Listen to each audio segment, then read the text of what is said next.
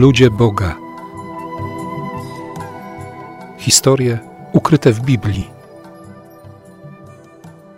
Drodzy miłośnicy Słowa Bożego, w tygodniu biblijnym spotykamy się, by, by przyglądać się historii zbawienia.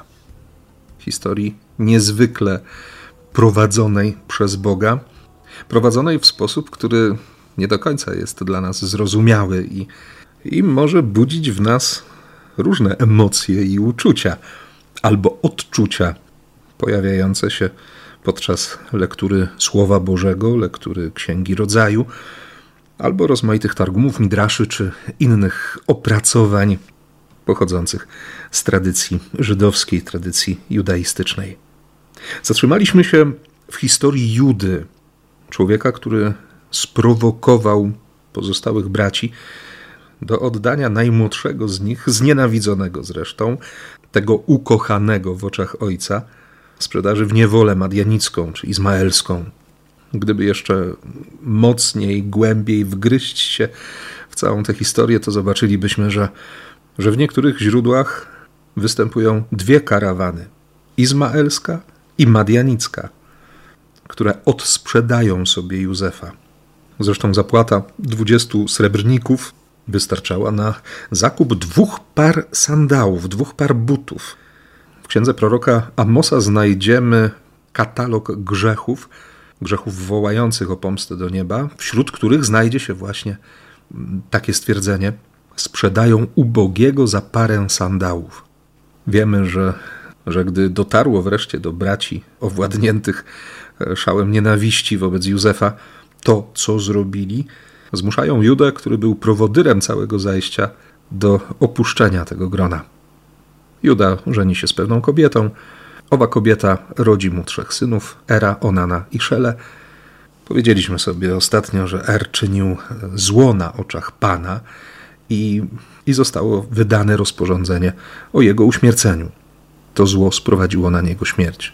Młodszy z braci, pozostający ciągle w cieniu już nieżyjącego Era, wiedząc, y, tak określi to Targum Neofiti, że synowie nie będą nosić jego imienia, ilekroć zbliżał się do żony swego brata, niszczył swoje dzieła na ziemi, aby nie wzbudzić synów imieniu swego brata.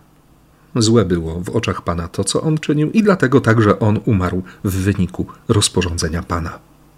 Prawo lewiratu, które jest nam przecież znane, obejmowało braci i najbliższych krewnych zmarłego, którzy mieli obowiązek wziąć za żonę wdowę po zmarłym. Instytucja ta, poza swoim praktycznym wymiarem, jak to zaznaczy e, profesor Paweł Śpiewak, poza praktycznym wymiarem posiadała swoje mistyczne znaczenie i była związana też e, z kabalistyczną ideą transmigracji dusz. Wierzono, że w duszę dziecka narodzonego z takiego związku wcielała się dusza zmarłego brata. Zostawmy jednak na moment instytucję lewiratu i przyjrzyjmy się kobiecie, która przeżywa bardzo konkretną traumę w domu Judy. Ma na imię Tamar. W najprostszym tłumaczeniu można by powiedzieć, że, że to jest daktylowa palma, bo to właśnie znaczy słowo Tamar. Palma, która potrafi wydawać owoce pomimo niesprzyjających warunków.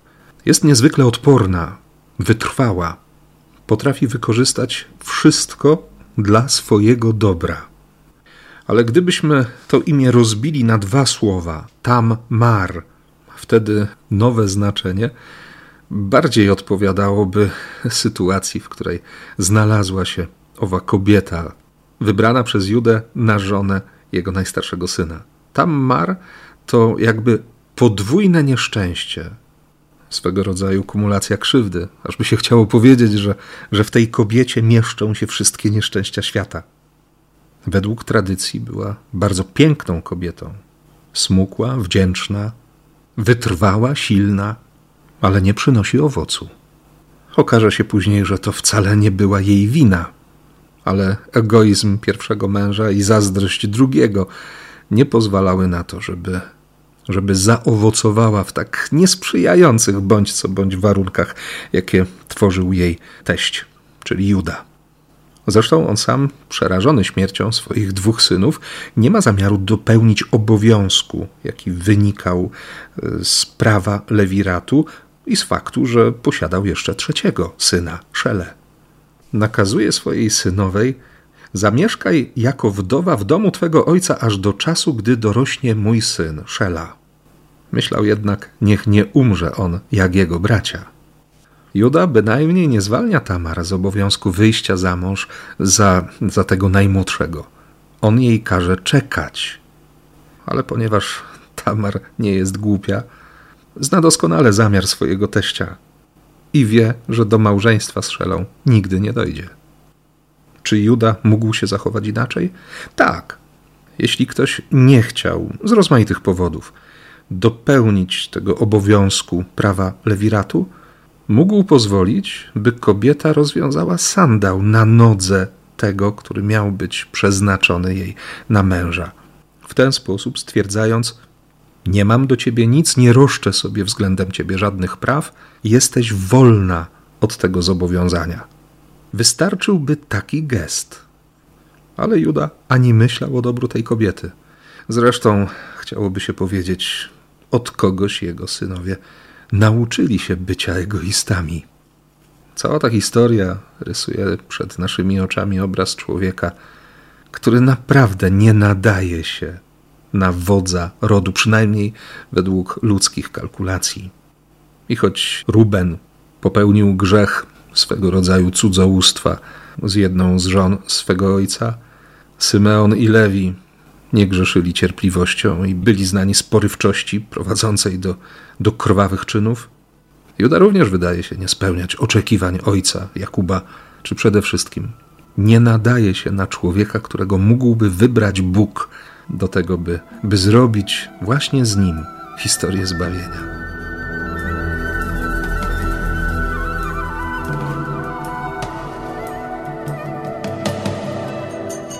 Zostawmy jednak na chwilę te myśli i przyjrzyjmy się Tamar, która zostaje wyrzucona z domu swego teścia. Biblia bardzo konkretnie zaznacza, że, że Tamar odchodzi, ale nie pod wpływem słowa Judy. Komentarze do Księgi Rodzaju zaznaczają, że, że Tamar odeszła na własnych warunkach. Ona podjęła tę decyzję. Ona wybrała tę drogę. Wszak jest to kobieta, która potrafi sobie radzić z trudnościami. Odeszła i zamieszkała w domu swego ojca. Część komentatorów biblijnych zaznacza, że Tamar nie wróciła do swojego rodzinnego domu. To określenie zamieszkać w domu ojca oznaczało początek drogi do przyjaźni z Bogiem. Ona zaczęła uczyć się budować relacje z Najwyższym, z Ojcem Niebieskim. Akurat nikomu z Was, siostry i bracia, nie trzeba tłumaczyć, że, że to właśnie ta relacja jest najważniejszą relacją naszego życia. I że istniejemy po to, by zbudować relację, która staje się miłością na wieczność. Bo to wszystko, co jesteśmy w stanie zbudować jako ludzie między sobą, kiedyś się skończy. A tylko relacja z Bogiem pozwoli nam przejść przez śmierć albo uciekając już e, nieco dalej w historię zbawienia, pozwoli nam tę śmierć ominąć. Tamar uczy się tego, co najważniejsze.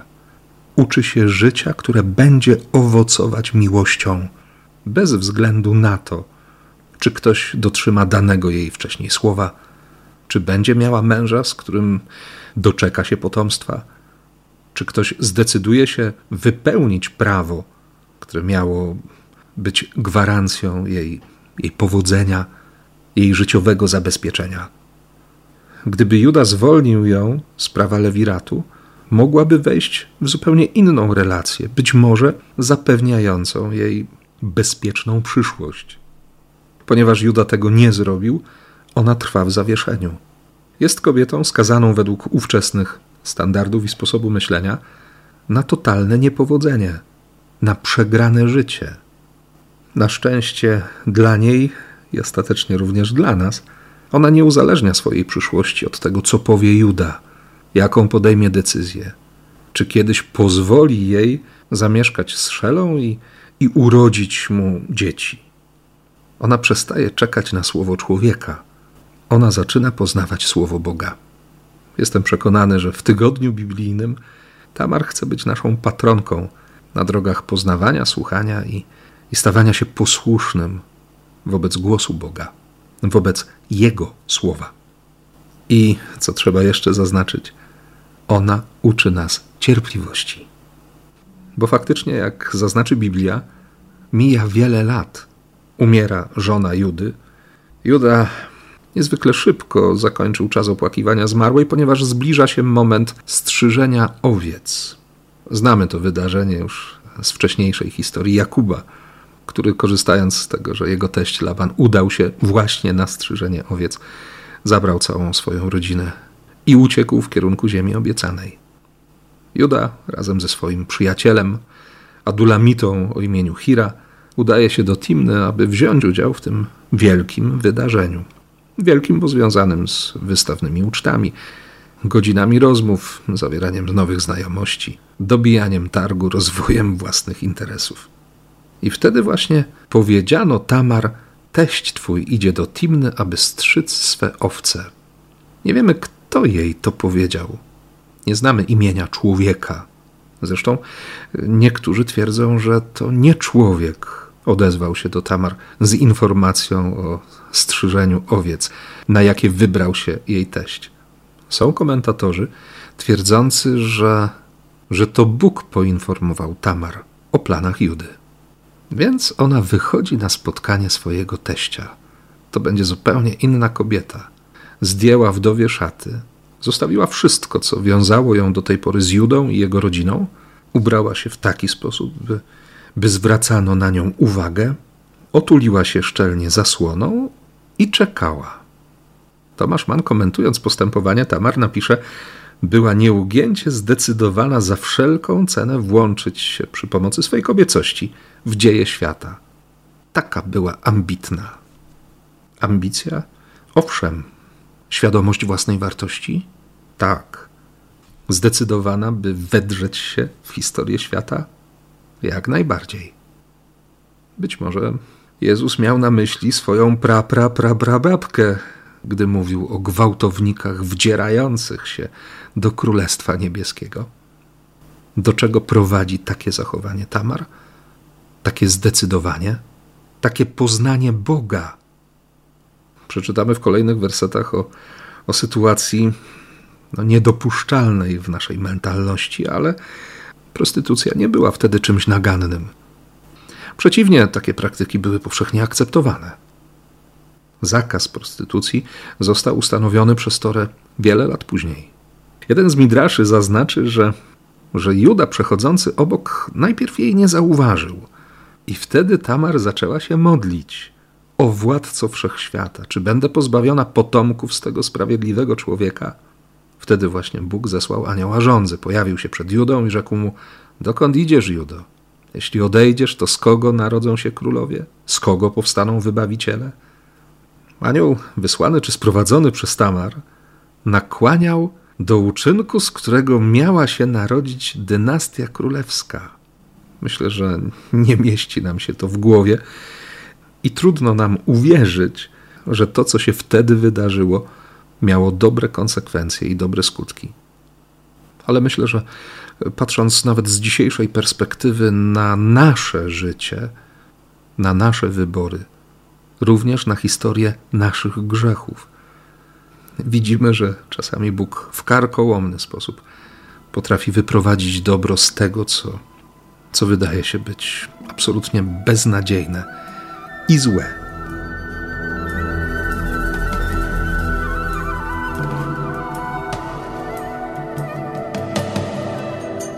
Juda nie owija w bawełnę. Podchodzi do niej i, i odzywa się, jak gdyby nigdy nic. Pozwól mi, proszę, zbliżyć się do ciebie. Co mi dasz za to, że się zbliżysz do mnie? Przyślę ci koźlątko ze stada. Ale dasz jakiś zastaw, dopóki nie przyślesz? Juda nie potrafi już trzeźwo myśleć. Więc Tamar wykorzystuje sytuację i domaga się trzech wyjątkowo cennych przedmiotów sygnetu z pieczęcią, sznura mierniczego i laski, którą Juda trzyma w ręku. Nie zastanawiając się wcale, Juda zostawia w jej rękach to, co jest tak naprawdę przyszłością jego rodu. Sygnet, który był dowodem prawa dziedziczenia, sznur, który służył do mierzenia posiadłości, i laskę jako znak przewodzenia całemu rodowi, całej rodzinie. Juda pozbywa się tego wszystkiego bez żadnego wahania. I okazuje się, że Tamar bardzo szybko zachodzi w ciążę. Odchodzi z tamtego miejsca, znów idzie do domu ojca. I nikt nie wie, gdzie ona przebywa. Bo faktycznie Juda przez swojego przyjaciela przysyła koźlątko, żeby odebrać zastaw. Ale nikt nie ma pojęcia o miejscu przebywania Tamar. Zresztą nikt nie wie, żeby taka nierządnica sakralna siadywała przy drodze, którą przeszedł Juda. W niektórych komentarzach przeczytamy, że ów przyjaciel nie bardzo wiedział, u której z kobiet Juda zostawił swój zastaw, bo Tamar nie była wtedy jedyną kobietą, do której Juda się zbliżył podczas swojej podróży. Gdy on sam dowiaduje się, że, że nie udało się znaleźć tej kobiety, rezygnuje z poszukiwań, żeby żeby nie wystawić siebie na śmieszność, pomimo faktu, że stracił trzy najcenniejsze dla siebie, dla swojej przyszłości, dla przyszłości swojej rodziny rzeczy. Choć z drugiej strony w Biblii nie ma wzmianki, żeby Szela był w związku małżeńskim. Więc linia rodowa Judy mogłaby po prostu się zakończyć. Ale wróćmy do Biblii. W 24 wersecie 38 rozdziału Księgi Rodzaju przeczytamy, że po około trzech miesiącach doniesiono Judzie: Twoja synowa Tamar stała się nierządnicą i nawet stała się brzemienna z powodu czynów nierządnych. Juda wydaje bardzo krótkie polecenie: Wyprowadźcie ją i spalcie. Takie serce ma ten człowiek. I w kolejnym wersecie przeczytamy, że gdy już ją miano prowadzić, posłała wiadomość do swojego teścia, zawierającą takie słowa: Poczęłam za sprawą tego człowieka, do którego należą te rzeczy. I dodała: Niech postara się rozpoznać, do kogo należy ten pierścień, ten naszyjnik i ta laska. Nic więcej. Żadnego domagania się sprawiedliwości, żadnego błagania o życie. Przecież gdyby te przedmioty nie trafiły do Judy na czas, ona straciłaby życie. Targum Neofiti, do którego często zaglądamy, jednak rozszerza nieco tę historię. Posłuchajmy. I Tamar wyszła. Posłuchajmy tego. Posłuchajmy brzmienia 25 wersu w redakcji Targumu Neofiti. I Tamar wyszła, aby być spaloną przez ogień. Poszukiwała trzech świadków, ale nie mogła ich znaleźć. Wzniosła swe oczy ku górze i rzekła: Błagam o Panie przez Twoje miłosierdzie ty wysłuchujesz dotkniętych cierpieniem w godzinie ich nieszczęścia. Wysłuchaj mnie w tej godzinie, która jest godziną mojej rozpaczy. O Boże, który wysłuchujesz zrozpaczonego, oświeć moje oczy i daj mi trzech świadków, a ja obiecuję ci trzech sprawiedliwych w Dolinie Dura, Hananiasza, Miszaela i Azariasza. Kiedy oni wstąpią do płonącego ognia, wtedy uświęcą Twoje święte imię. I natychmiast Pan usłyszał głos jej błagania i rzekł do Miszaela: Zejdź na dół i daj jej trzech świadków. A jej oczy zabłysły i zobaczyła ich, i oddając ich w ręce sędziów, mówiła: Jestem brzemienna przez tego mężczyznę, do którego te przedmioty należą. Ale chociaż mogę zostać spalona, nie wydam go. A świadek, który jest pomiędzy mną a nim, sprawi, że w swoim sercu rozpozna je w tej godzinie i wybawi mnie z tego wielkiego sądu. Juda natychmiast stanął na nogi i rzekł: Proszę was, bracia i członkowie domu mego ojca, posłuchajcie mnie. Lepiej jest dla mnie spłonąć w tym świecie w ugaszonym ogniu, niż spłonąć w świecie, który ma nadejść w ogniu nieugaszonym. Lepiej jest dla mnie rumienić się w tym świecie, który przemija, niż rumienić się przed mymi sprawiedliwymi przodkami w świecie, który ma nadejść. Posłuchajcie mnie, bracia i wszyscy z domu mego ojca, Miara, którą człowiek odmierza, będzie mu odmierzona, czy to dobrą, czy też złą miarą. Błogosławiony jest każdy człowiek, który wyjawia swe czyny. Dlatego wziąłem ozdobną szatę mego brata Józefa i zanurzyłem we krwi koźlęcia, mówiąc Jakubowi: Rozpoznaj, rozpoznaj, proszę, czy to jest ozdobna szata twojego syna, czy też nie. A teraz, jak zostało mi powiedziane, jestem brzemienna przez tego, do kogo należą sygnet z pieczęcią, sznur i laska. Tamar, moja synowa, jest niewinna. Jest ona brzemienna przeze mnie. Daleki jest od niej, od Tamar, mojej synowej, zarzut, że poczęła jako nierządnica. A głos zstąpił z nieba i rzekł: Oni oboje są usprawiedliwieni. To stało się przed Panem. Bardzo szeroki opis, zawierający odniesienia do księgi Daniela, do, do rozmaitych tradycji biblijnych, opis wydarzenia, w którym Bóg postanawia po raz kolejny zainterweniować swoją łaską. To jest niezwykła szansa dla Judy. Zasłona, którą była szczelnie okryta Tamar, gdy Juda szedł na strzyżenie owiec, zaślepiła go. Dopiero teraz rozpoznaje ją jako kobietę prawą, kobietę sprawiedliwą, jako matkę swoich dzieci. Co więcej, w jednym midraszu przeczytamy: Wtedy rozpoznał swego stwórcę i nie zasłaniał swoich oczu przed nim. Juda przekroczył pewne ograniczenia, zaślepienie, jakie towarzyszyło mu lata wcześniej w Dolinie Dotain, kiedy nie rozpoznał natury swego czynu. Dopiero teraz widzi związek między tymi sytuacjami. Dopiero teraz zrozumiał, jaki los zgotował swojemu bratu. Ta opowieść o Tamar jest opowieścią niezwykle cenną. Jest opowieścią o dojrzewaniu, o budowaniu relacji o zdejmowaniu zasłon, o wzięciu odpowiedzialności za swoje czyny. Bo przed Judą cały czas jeszcze jedno bardzo ważne spotkanie. W namiestniku ziemi egipskiej ma rozpoznać swojego brata. Ale o tym powiemy sobie kiedy indziej.